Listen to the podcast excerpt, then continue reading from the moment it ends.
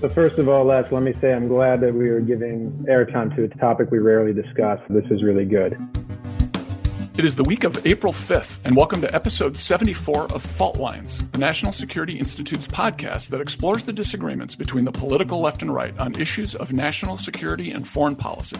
Today we have Michael Gottlieb, NSI visiting fellow and former associate counsel and special assistant to the president, Jody Herman, former staff director of the Senate Foreign Relations Committee, Jamil Jaffer, NSI founder and executive director and former chief counsel and senior advisor to the Senate Foreign Relations Committee, Lester Munson, NSI senior fellow and former staff director of the Senate Foreign Relations Committee, and I'm Grant Haber, policy program manager here at NSI. Folks, we finally have movement on our favorite issue this week, Biden administration officials will meet with diplomats from Iran, Russia, China, France, Germany, the United Kingdom, and the European Union to attempt to revive the Iran nuclear deal. The JCPOA lives, or does it? Michael, some of the provisions of the JCPOA expire in two years others in three and a half or four years. Iran is already operating advanced centrifuges, experimenting on others. They're refining uranium won't we at least have to make major revisions to the agreement to make it worthwhile? So first of all, Les, let me say I'm glad that we are giving airtime to a topic we rarely discuss. This is uh, this is really good. So we've uh, we have discussed this particular question before, and I think the answer to your question is that if you read what the parties are actually saying, uh, both on the lines and between the lines, it, none of them seem to really believe that we can just hit a restart button and re-enter the JCPOA as written. Uh, each side is clearly emphasizing a need for return to compliance, but there's a lot of ambiguity in what that means. And really, in reality, too much time has passed and the violations, and particularly the retaliatory violations by Iran at this point, require some kind of an initial and separate agreement to even get the parties back into the framework. Uh, Rafael Grossi recently said you need a separate agreement to just deal with how Iran is going to reverse its breaches. Secretary Blinken has been talking about a longer and stronger agreement on top of the JCPOA framework. And so it really just seems inevitable at this point that the negotiations are going to result in issues like the sunset provisions being back on the table. Uh, and even though the parties aren't, ex- you know, explicitly saying that right now, that probably makes sense just in terms of the way the diplomacy is being worked and how difficult it's been to even get Iran to agree to come back to the table and the, the, the sort of standoff that's been taking place. Um, so, you know, look, I mean, the talks are taking place in Vienna. Um, the reality is we're here because the Trump administration unilaterally backed out of the deal, reimposed the full range of sanctions on Iran on the theory that they would just sort of cave to that pressure and enter into some kind of broader agreement. Of course, they didn't do that. Um, they've broken out uranium at 20% purity. They're producing uranium metal, um, and they haven't really been reducing their aggression in the region. So um, this maximum pressure campaign didn't really deliver all that much leverage uh, that was actionable in any event. So in any event, um, I do think that uh, some of those issues, including things like the sunset provisions, will find their way back on the table.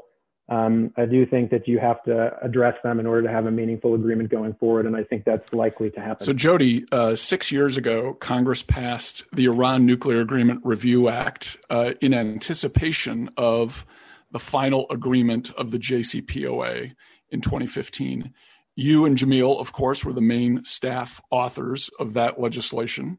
It is still law, and the Iran Nuclear Agreement Review Act, or INARA, requires that any nuclear agreement with Iran be submitted to Congress for review and possible approval or disapproval before any nuclear related economic sanctions on Iran can be lifted by the president.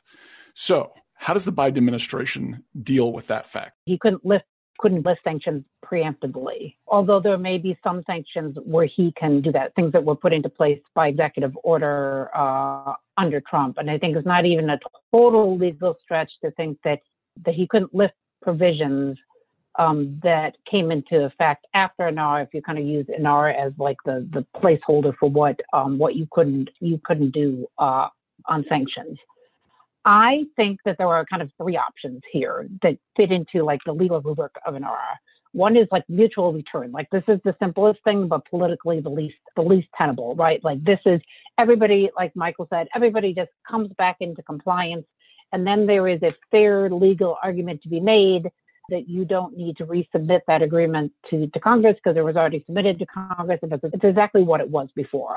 Uh, as noted, politically not particularly tenable because uh, of a lot of things that have happened between uh, between then and now, uh, not the least of which is you know uh, Iran breaching uh, breaching its commitments under uh, under INARA. Option two is kind of return to compliance with a separate JCPOA or you know longer, stronger agreement. Like you could do part one, which is a mutual return to the JCPOA that doesn't require submission to Congress, and then uh, agree to have a separate negotiation on the balance of the issues, right? So um, remember, the only issues related to Iran's nuclear program trigger congressional review under INARA, meaning things like uh, missiles and Iran's nefarious uh, activity in the region don't necessarily trigger review under INARA, although the longer and stronger bits of JCPOA, you know, like a longer time frame or more limitations on, on R&D or centrifuges would absolutely trigger INARA. And then the third option I'm calling the bigger better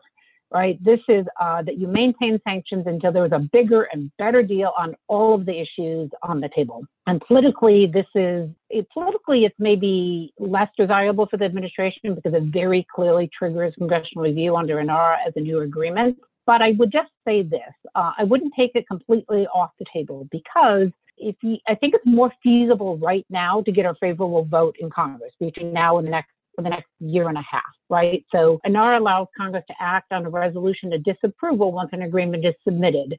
And the last time we ran this gambit, the Senate came up two votes shy of the 60 votes needed to vote cloture.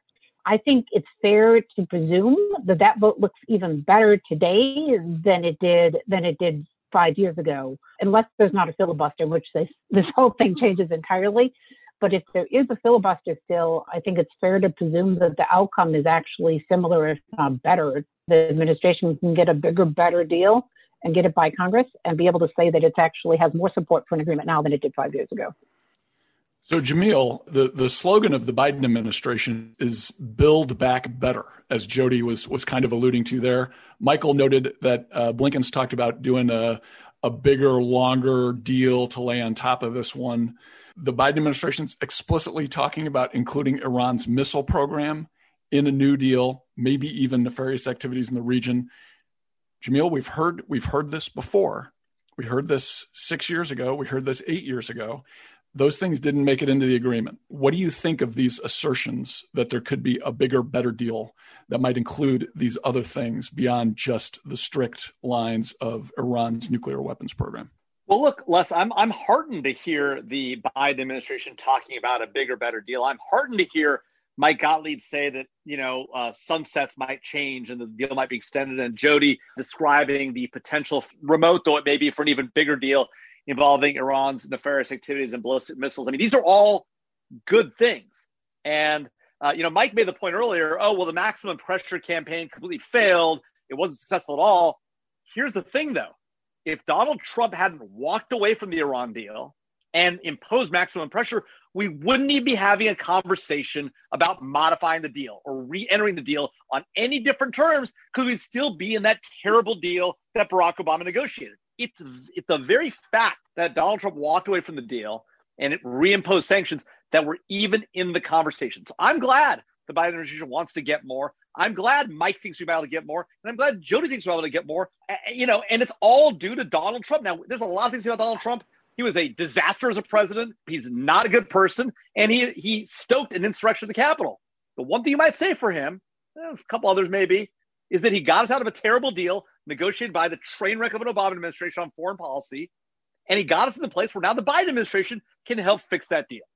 Jody, wow, Mike, I gotta, I gotta say, I gotta Like- say, that's that sounds Wow. right to me. Do you guys have a response? Are you kidding me? Like, like, yeah, this was clearly all by design, right? Like everybody in the Trump administration knew exactly how this was gonna gonna play out, and their goal was to get Iran to breach the agreement, to start uh, spinning its centrifuges, enriching uranium, right? Engaging in more R and D, more ballistic missile tests, right? Like seriously, like you, this idea that this was all part of you know the grand the you know the grand plan which was to like make iran do more bad things right and to bring it further out of compliance and to actually put us into a more dangerous position than we were in five years ago right? Like that, that's the good outcome here.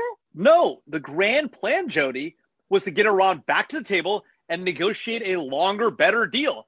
Guess what the Biden administration is going to Vienna to do? Negotiate a longer, better deal. Why? Because we're not in the terrible deal the Obama administration negotiated. If we were still right. in the deal, there'd be no incentive to negotiate. It's also we're also in an incredibly more dangerous position than we were five years ago. Like Iran is closer to having a nuclear weapons program than today than it was when we struck the agreement, right? Like you know, the agreement had its failings. I, I, I agree with you. Like there are things expiring, right? Like the conventional weapons ban is already expired, ballistic missile bans about to expire. Other provisions of this agreement expire, you know, in the next, you know, five-ish years. Like that's really problematic. You know, we all said it at the beginning. This agreement was too short. Was obvious to everybody at the time that this was too short of a too short of a timeline, and we need to go back and fix that. But I don't think you can give anybody credit for Iran being out of compliance in such an egregious way that it puts, you know, security of, of, of the region and Israel at risk and take that as a win.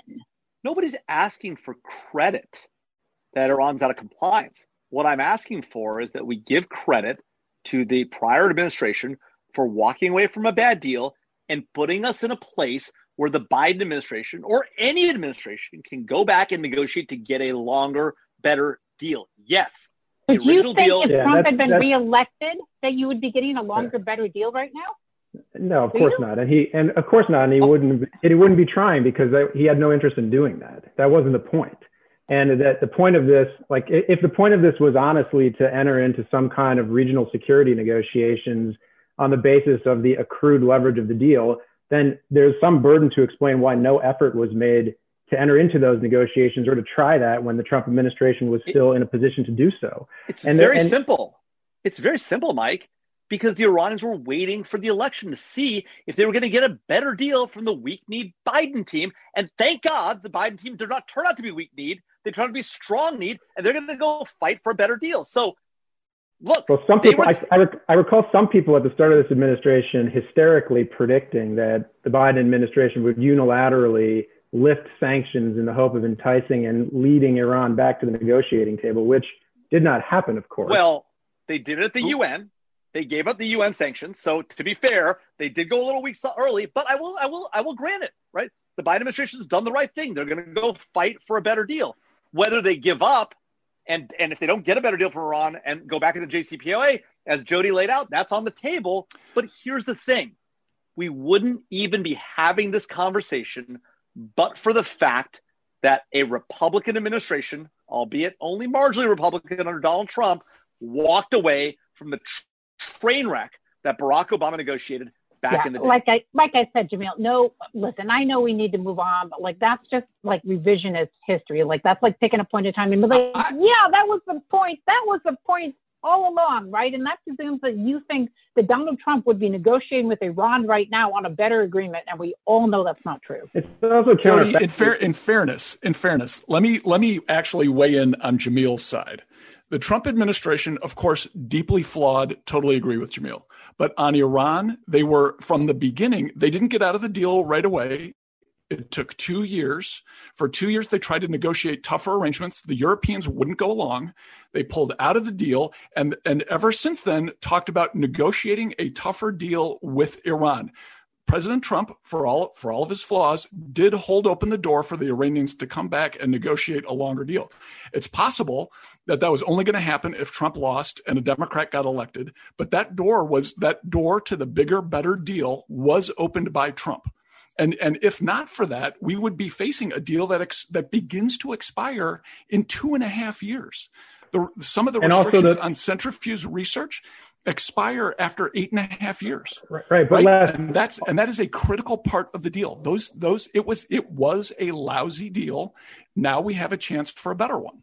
But also, eh, eh, you all are acting as though once you give up sanctions, it's impossible to ever reimpose them again, which is just not true, right? I mean, you can reimpose sanctions. There are tools available to create leverage. So anyway, I know we need to move on to another point, but the, the notion that leverage is this, is this static single line that, that, that there would be no tools available had we stayed in the, in the deal is just wrong. And it's also like, having a counterfactual debate in order to throw a bone to the Trump administration for creating leverage now just eh, eh, I mean, I, I don't, I kind of don't understand what the. It's it's not counterfactual. It's we, literally, it's literally the fact. It isn't. So, they so let's, let's get back to where we should be, though. Here's where we should be. Iran containing a nuclear Iran is still a bipartisan issue, right? Like as it was and as it should be going forward, right? Like let's set the precedent here that we all agree on the goal right? You know, you want to give credit to some, you know, to the Trump administration for something that you perceive that they did on purpose. Okay.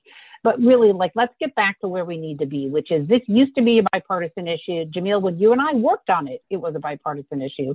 Let's put it back in that box and get together and do the right thing to like put Iran back in a box rather than you know than putting uh, the rest of us in boxes. Well, so all right, so, let's let's talk let's talk about another aspect of the deal, which is the day after word leaked out of, of the talks in Geneva. The very next day, the Biden administration admitted that it has begun withdrawing military assets from Saudi Arabia. Not all of them, just some of them. It's unclear exactly what they amount to in the totality of U.S. support for Saudi Arabia, but it seems like there's a possibility the Biden administration is making decisions about its security arrangements in the Middle East based on the pending negotiations with Iran. In other words, we're going to start using the Iran, the potential for an Iran nuclear deal as the prism through which we view a bunch of US national security decisions. How concerned are we about this administration maybe going a little too far, as I would argue the Obama administration did? That's originally why we got involved indirectly, yes, but got involved in the war in Yemen was uh, the Obama administration efforts to appease Saudi Arabia after cutting the deal with Iran. So, how worried are we that this process has already begun and we're looking at another uh, set of, of potentially bad decisions in the Middle East? Jamil. Yes. no, I mean, look, I think uh, I think it's uh, it's obviously a bad situation, right? We are once again uh, abandoning our long-standing allies, or at least at some level, walking away from them. Uh, this- Saudi Arabia is an ally, or is it a they're an ally? Oh, I'm sorry. They have they have they support thousands and thousands of American troops. Sure. They have they have. Right. We just usually reserve of, that term for other countries, right? Like our NATO friends, but Australia, others. I mean, I would be. I, Call I them a colleague. I think oh, most. Well, I think most. We could we could most, we could talk, Jamil, about the importance of treaties guiding U.S. foreign policy decisions. And yes, they're not a treaty ally, and perhaps a big arms control agreement like an Iran nuclear deal should be submitted to the Senate as a treaty if it's to have any validity at all. I think that's I an think, excellent suggestion. I think most people would say that Saudi Arabia, hosting major American facilities, thousands and thousands of U.S. troops, huge amounts of American military equipment uh, makes them an ally. Now, Jody, you can disagree, and I know there's a lot of beef with Saudi Arabia for what they've done and, and, the, and the horrific killing of Jamal Khashoggi. That doesn't make them any less an ally. The fact of the matter is, they are one of the most stabilizing nations in the region, helping us maintain peace and security in the region. Have they been involved in the Yemen conflict? Yes. By the way, so were we, right? Have they been involved in attacks by Iran on them? Yes. And guess what they were attacking? Facilities that supply oil to the United States of America and our allies. So, yes, I think it's fair to call Saudi Arabia an ally. Do we love what they do all the time? No. Are we appalled and outraged at the killing of Jamal Khashoggi? Of course. Are they not an ally? No. Do we need them to be an ally? Yes. Walking away from them, bad idea. I just think it's a little bit more complicated than that. It's not um, a suggestion, to be fair, that we, you know, that we walk away entirely. We obviously have vested, uh, extremely uh, vested interest in the Gulf region. And the Saudis have been uh, a friend to the United States on the question of, of Iran and containing Iran. I do think that the administration will have a different relationship with the Gulf states than the prior administration had. I think there's considerably more skepticism uh, based on you know Saudi's actions in Yemen, but also MBS's role in the murder of Adnan Khashoggi, right? Like I, I, think people are looking at these relationships a little bit differently, and kind of I, I want to what I want to say is like, like hey, taking them more at face value. Like let's look clearly at what both sides are getting out of out of this relationship, and to make sure that we preserve our our interests and our morals. Yeah, look, there's no question we should be appalled at some of the behavior of our regional allies, including the Saudis, right? But this idea somehow that it makes sense uh, to pivot our relationship away from them or our traditional allies in the region, it does simply is not a sensible one, right? You might remember that this administration, as you point out, uh, has less camaraderie with the Saudis. The prior administration that many of the members of this administration came from also had less camaraderie with Israel. I'm not sure that was a positive thing for the Obama administration. And I'm pretty sure this administration is going to need to write some of that effort. And so I think that it's important that we look at who's been with us for a long time in the region, who's supported us, where we have placed our troops, where we based our troops for decades, right? Whether that's Saudi Arabia, right? Qatar, the Emirates, Bahrain. We have important operations across all of those Arab nations, Kuwait, right? And so this idea somehow that uh, it makes sense to pivot away from our allies, I don't think that's a good idea, right? Whether those allies are Israel or the Sunni Arab states. To be sure, it is important that we have an inclusive approach to the region, identify a way uh, to work forward there, and by the way, address our own legitimate concerns about human rights abuses and, and how and how people treat their own people. And yes, the murder of an American journalist. It's not acceptable. But that doesn't mean you pull your troops out of a critical ally in the fight against Iran.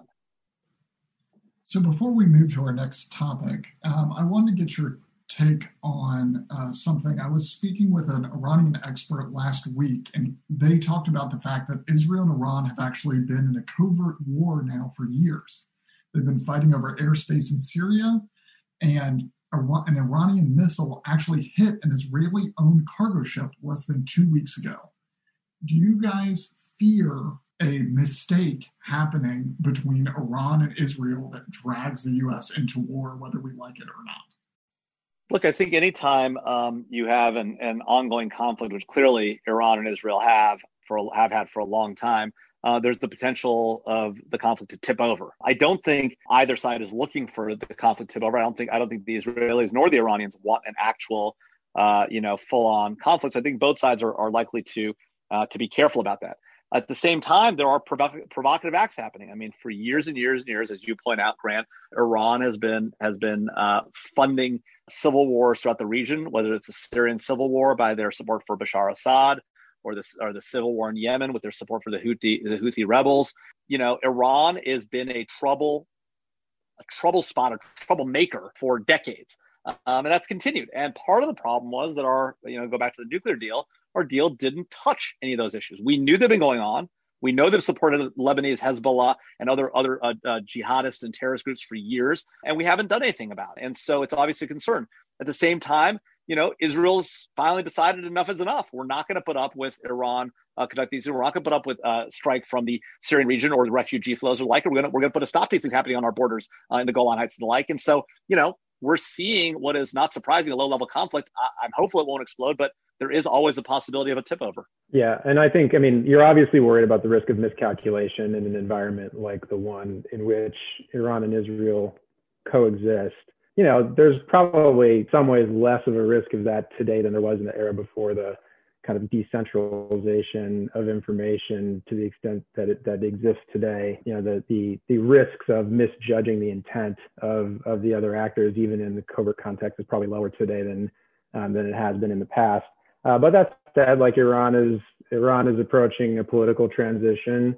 Um, Netanyahu has political problems of his own uh, at home and potential legal problems of his own at home, and and anytime you've got that type of an environment between adversaries in a dangerous region that uh, with close geographic proximity and a lot of weapons, it's it's caused to be. So let's move on to our, our second topic today. Uh, one 60 word sentence has shaped America's military posture abroad for almost 20 years.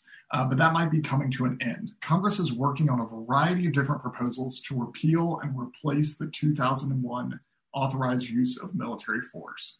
So I want to try to go around the table quickly and, and just put the bottom line up front. Do you actually believe that Congress will pass and the president will sign a significantly different AUMF? Jody first. All right. So I think maybe a couple things might happen here. Congress is looking at reforms to the 1991 Gulf War, the 2002 Iraq, uh, and the 2001 Al Qaeda AUMF, right? So three different AUMFs on the table. I think it is likely that Congress will repeal the 91 and 2002 AUMF. I think most there's more concurrence in that space. That's that's the Kaine, you know, Senators Kaine and Young have legislation that would do that. I, I think the question of 2001 is harder even if we recognize the perversion of its authorities that allowed it to cover actions in something like like 19 uh, in 19 countries. I, I, think what you might get there, to just make this short, is is maybe not an agreement on a new text, but maybe an agreement on a sunset that forces people on both sides of the aisle to come together to negotiate a new text uh, in the future. I think it's going to be hard to reach agreement right now on on a replacement for 2001, but I think there's like agreement to agree that we need to replace 2001. Les, what do you think? I think absent any dramatic event in the world, we're not going to see any change. I think the reality is the the 9/11 AUMF that you described, Grant, has actually been very successful. It was uh, drafted to be wide in scope. Uh, it was drafted to give the president a lot of authority to pursue uh, the terrorists who had attacked our country and the folks that were supporting them. That has been what has happened. I think Congress is not very good at micromanaging military affairs from Capitol Hill. They're just not very good at it. They're good at authorizing or not authorizing. Right now, if you ask members of Congress, should we be prosecuting a war on terror in certain places, they would basically say yes. Maybe not as many as there were in 2001, but you still get a majority of members of Congress saying, yes, we should kill terrorists who are out out to get us. So I would say there's not necessarily here a problem that needs to be solved. To Jody's point on the 91 and 02 AUMFs, they're not really operative anymore. I don't think there's any harm in repealing them. But I think repealing the the 9/11 AUMF from 2001 would be would be a mistake because you wouldn't really be able to replace it with something as good. Mike, are we uh, are we expecting a big signing ceremony uh, in the Rose Garden?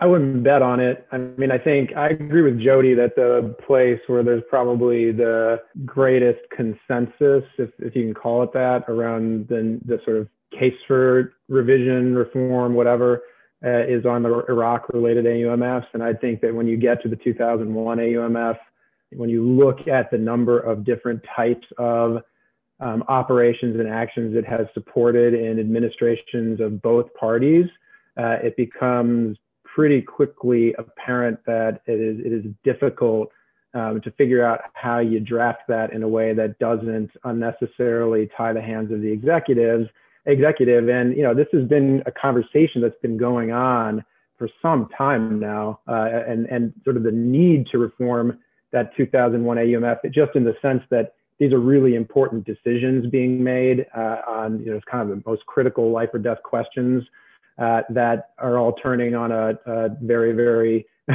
short, uh, short statutory provision that was never intended for this provision. I mean, I think everybody kind of agrees from a good governance perspective, it would be great to find a way to replace that, but it's really, really hard um, to figure out uh, a way you can do that from a, from the perspective that I think Republicans and Democrats on the Hill can both agree on that that doesn't wind up tying the hands of the executive. So I just think that difficulty and the fact that the current situation is one where people feel pretty comfortable on both uh, you know the legislative and executive side makes it unlikely that the 2001 AUMF is going to be replaced.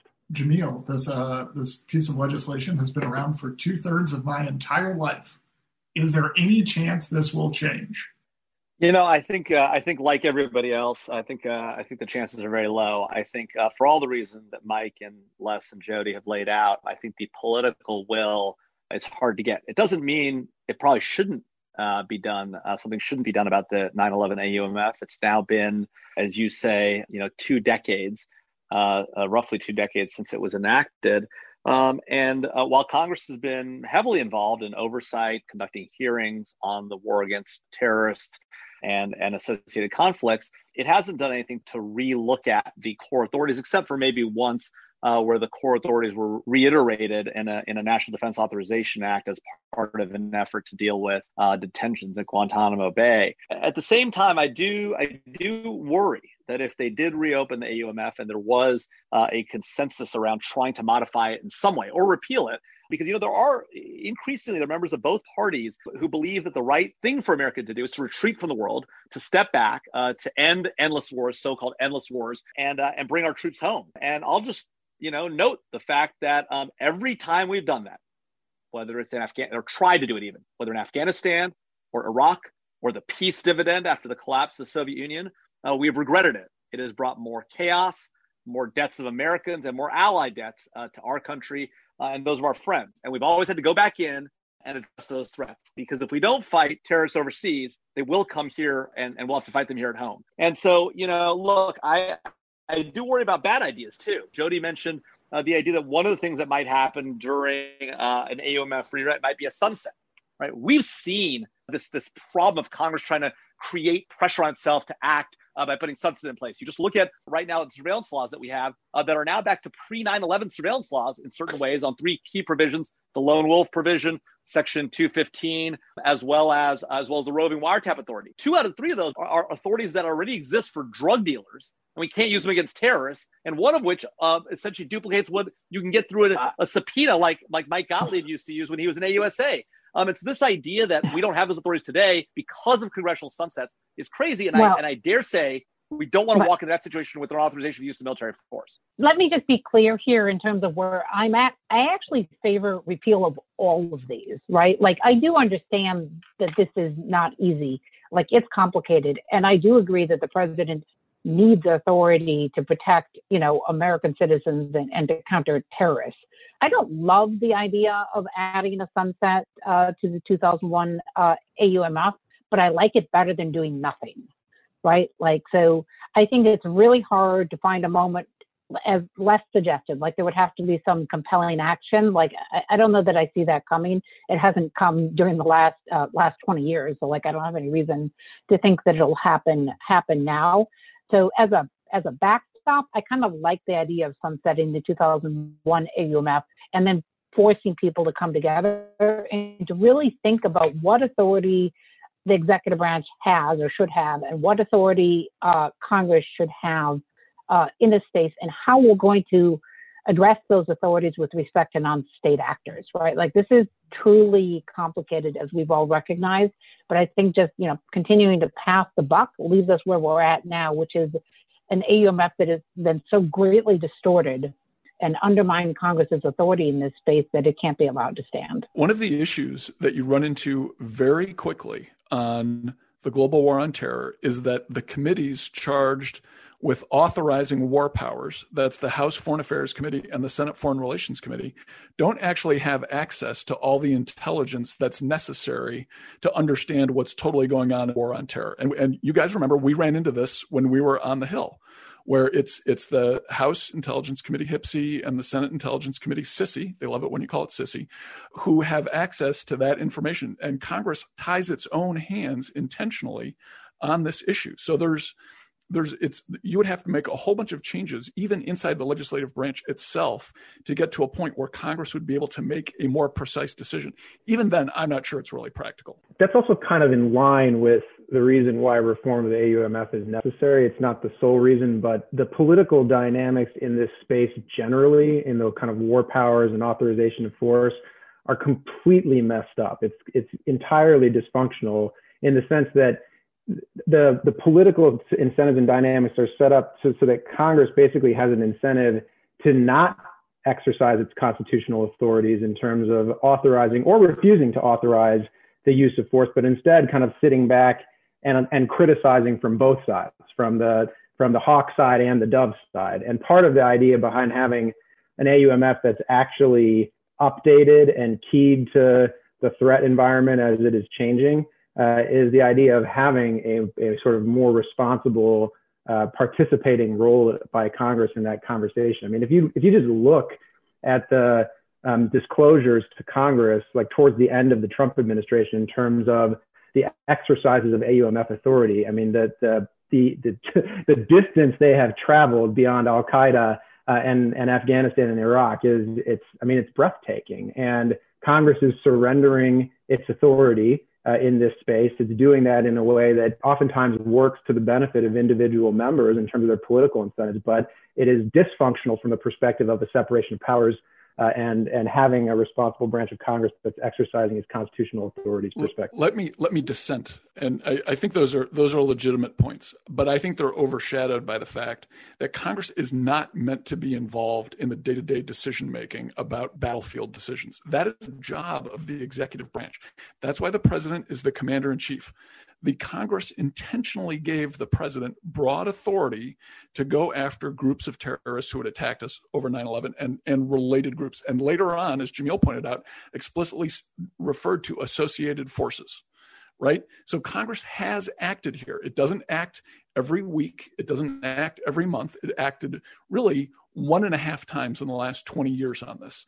But it's been significant. And I would say, you know, there, there are some issues, but it's largely been effective. The president is not required to go after every single group in every single country. The president himself should be exercising discretion as well.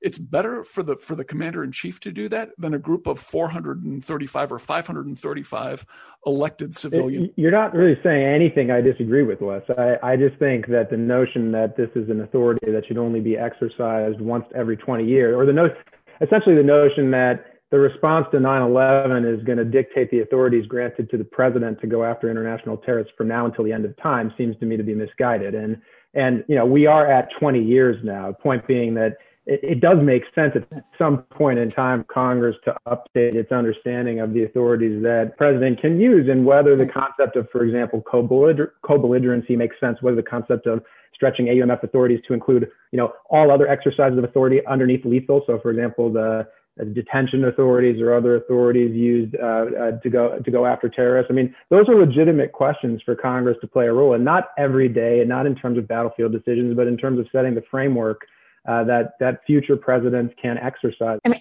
I think the, the, the crux of this, Les, gets back to you know why why the framers gave the authority uh, to Congress to declare war. You know, why Congress passed the War Powers Resolution.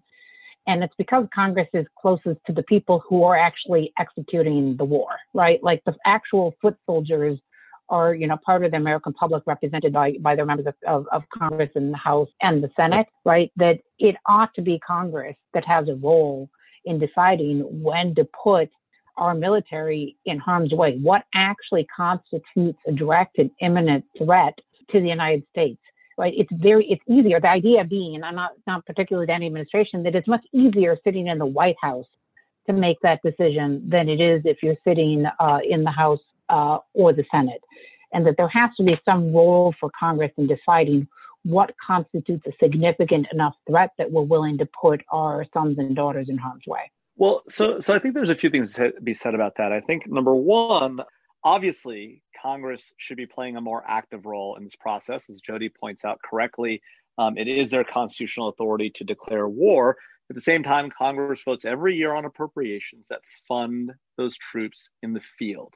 Congress has made clear it supports the war on terror and it wants it to continue forward. Now, whether Congress can or should modify the authorities is a separate issue. And by the way, Congress can. They could vote tomorrow to repeal modify, replace, any of those things.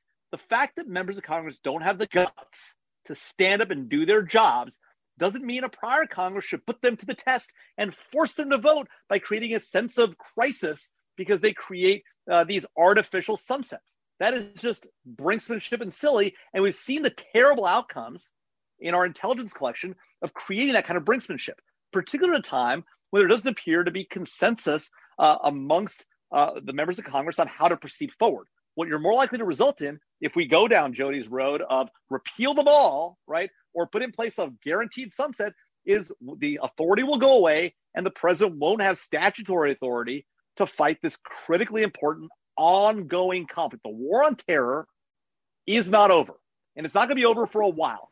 And for those people who are worried about having endless wars, I've got news for you. Al Qaeda and ISIS are in an endless war against us. It's not a war we chose. It's a war that came to our shores in a big way with 3,000 deaths on 9 11. And it's not a war that's going away. So people who want to end all those wars can talk about it all they want. But the reality, and I know Jody and Mike know this, right? The reality is this war will continue probably for our lifetimes and that of our children.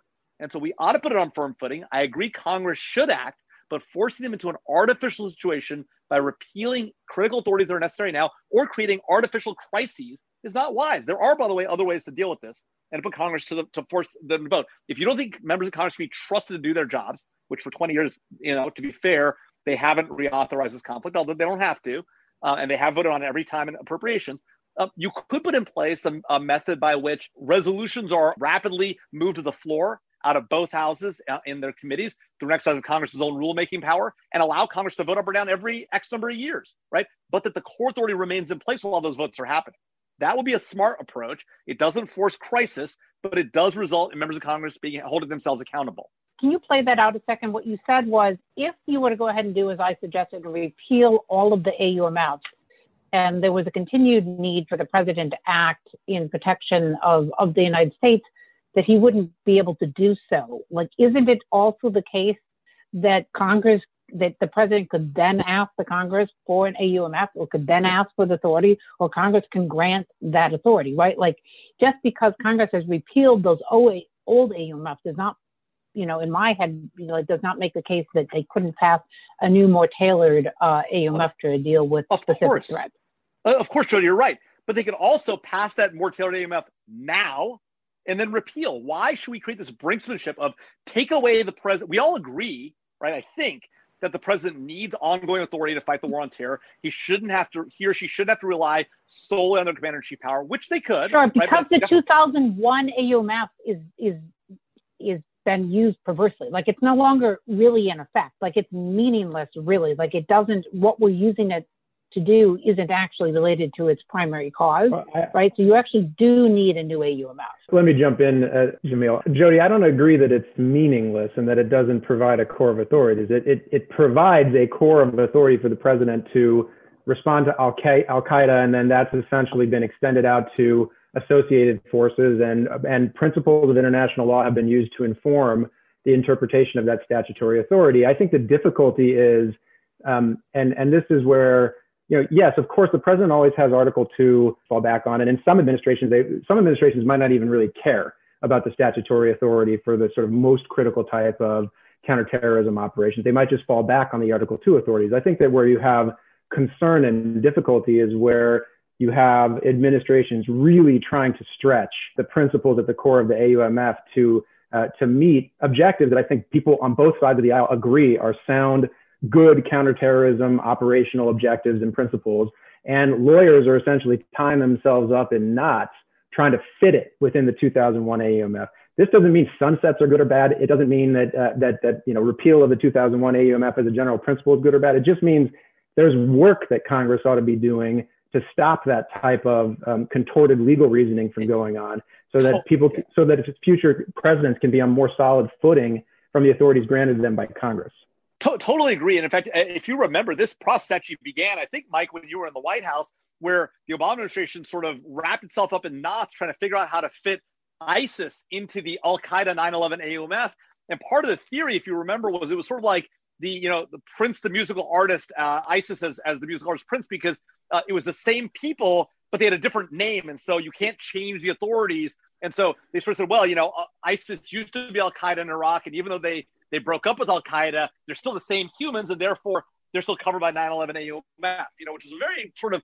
I think they eventually figured out that it was both AUMFs that were operative in the well, war against ISIS. It was the 2001 well, I mean, and the 2002 don't, AUMFs that were that. both being I mean, used. You're right. Les is right. I mean, this is the problem with the whole Associated Forces interpretation, right? Is like every step away from the original, you know, intent you get, it, it's more attenuated. I humbly submit you don't want Congress splitting the hairs on this thing. You don't That's want Congress problem. arguing with the lawyers in the White House about this, that, or the other thing. Congress is is like the id of the American people. It knows something when it sees it, it acts, and then the ego, the president, has to kind of make some tough decisions. But Congress, Congress has spoken on the war on terror. I'm sorry, it's they don't have to do it every year because things get stretched a little bit. Yes, they've been stretched a little bit, but I think I think uh, Congress could stop it if they wanted to. They've chosen not to. It's not because they lack guts. It's because in their judgment, these actions are appropriate.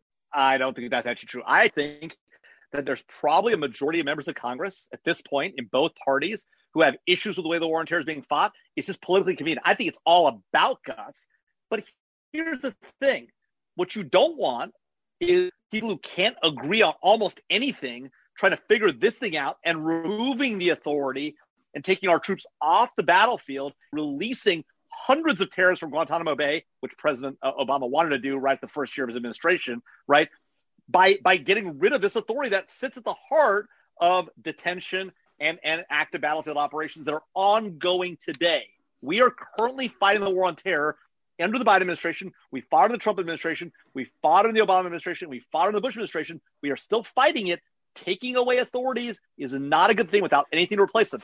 I don't disagree with Jody and Mike. We should do something about it, but we got to replace the authority before we folks let's uh, let's end it here. Who knew that aumf would be the hotter topic over iran today? Uh, i would not have predicted that.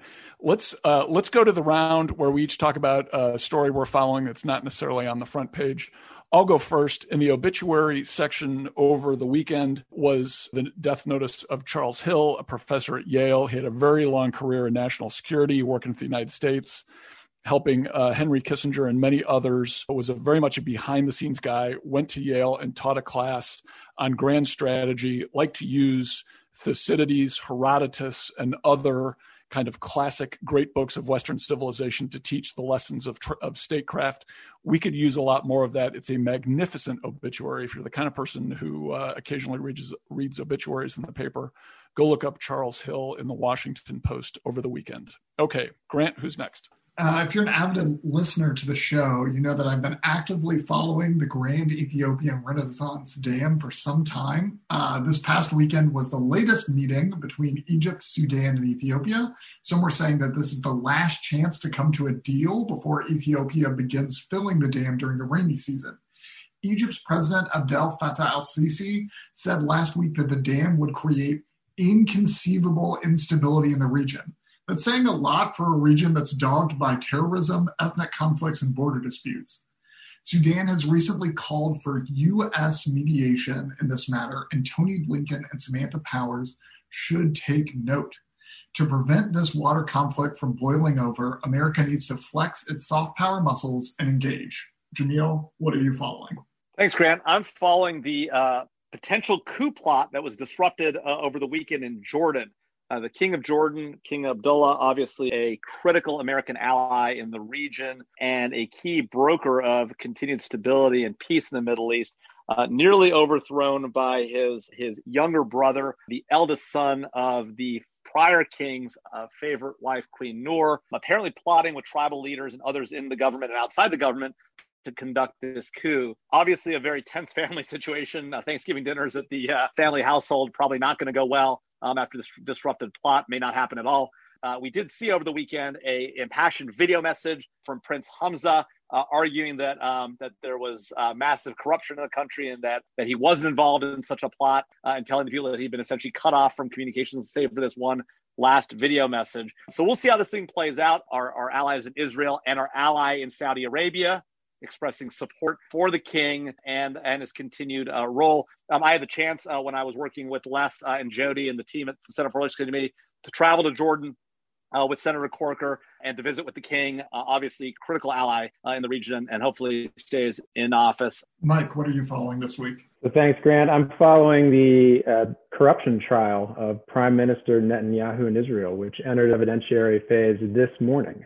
Netanyahu was legally required to appear in court and did so uh, as the evidentiary phase began. And the lead prosecutor for the case gave a lengthy speech uh, describing the prime minister of Israel, the prime minister as defendant number one.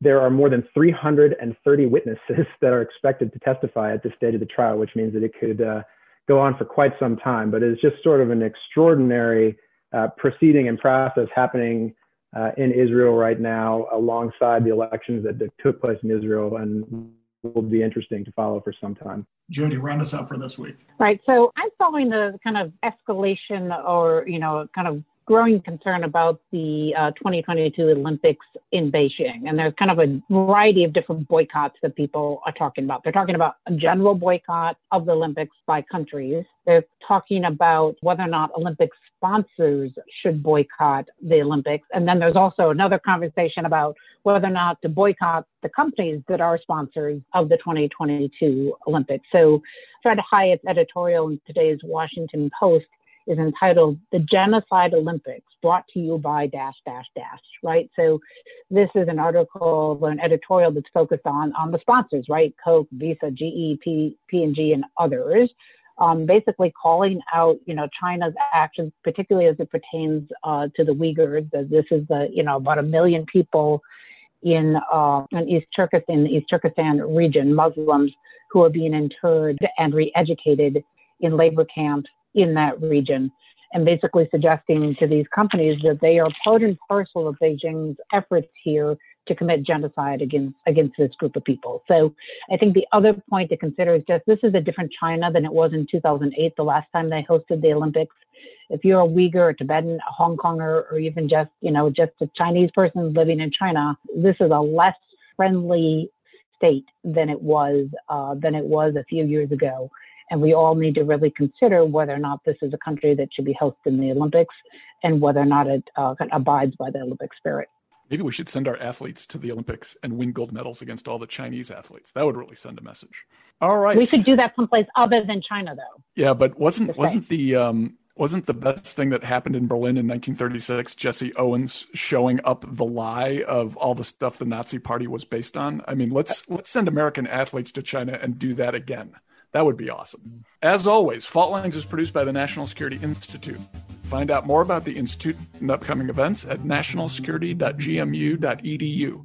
If you have any topics you'd like us to cover in the future, please send us an email at nsi.gmu.edu or tweet us at MasonNatSec. If you like what we're doing here, please be sure to rate, review, and subscribe so that more people can find our show. We'd like to thank Claude Jennings for editing, Emma Heckenberg for research, Lester Munson for hosting. And Grant Haver for hosting, producing, and directing. Join us next week for another provocative conversation and further analysis of national security's fault lines.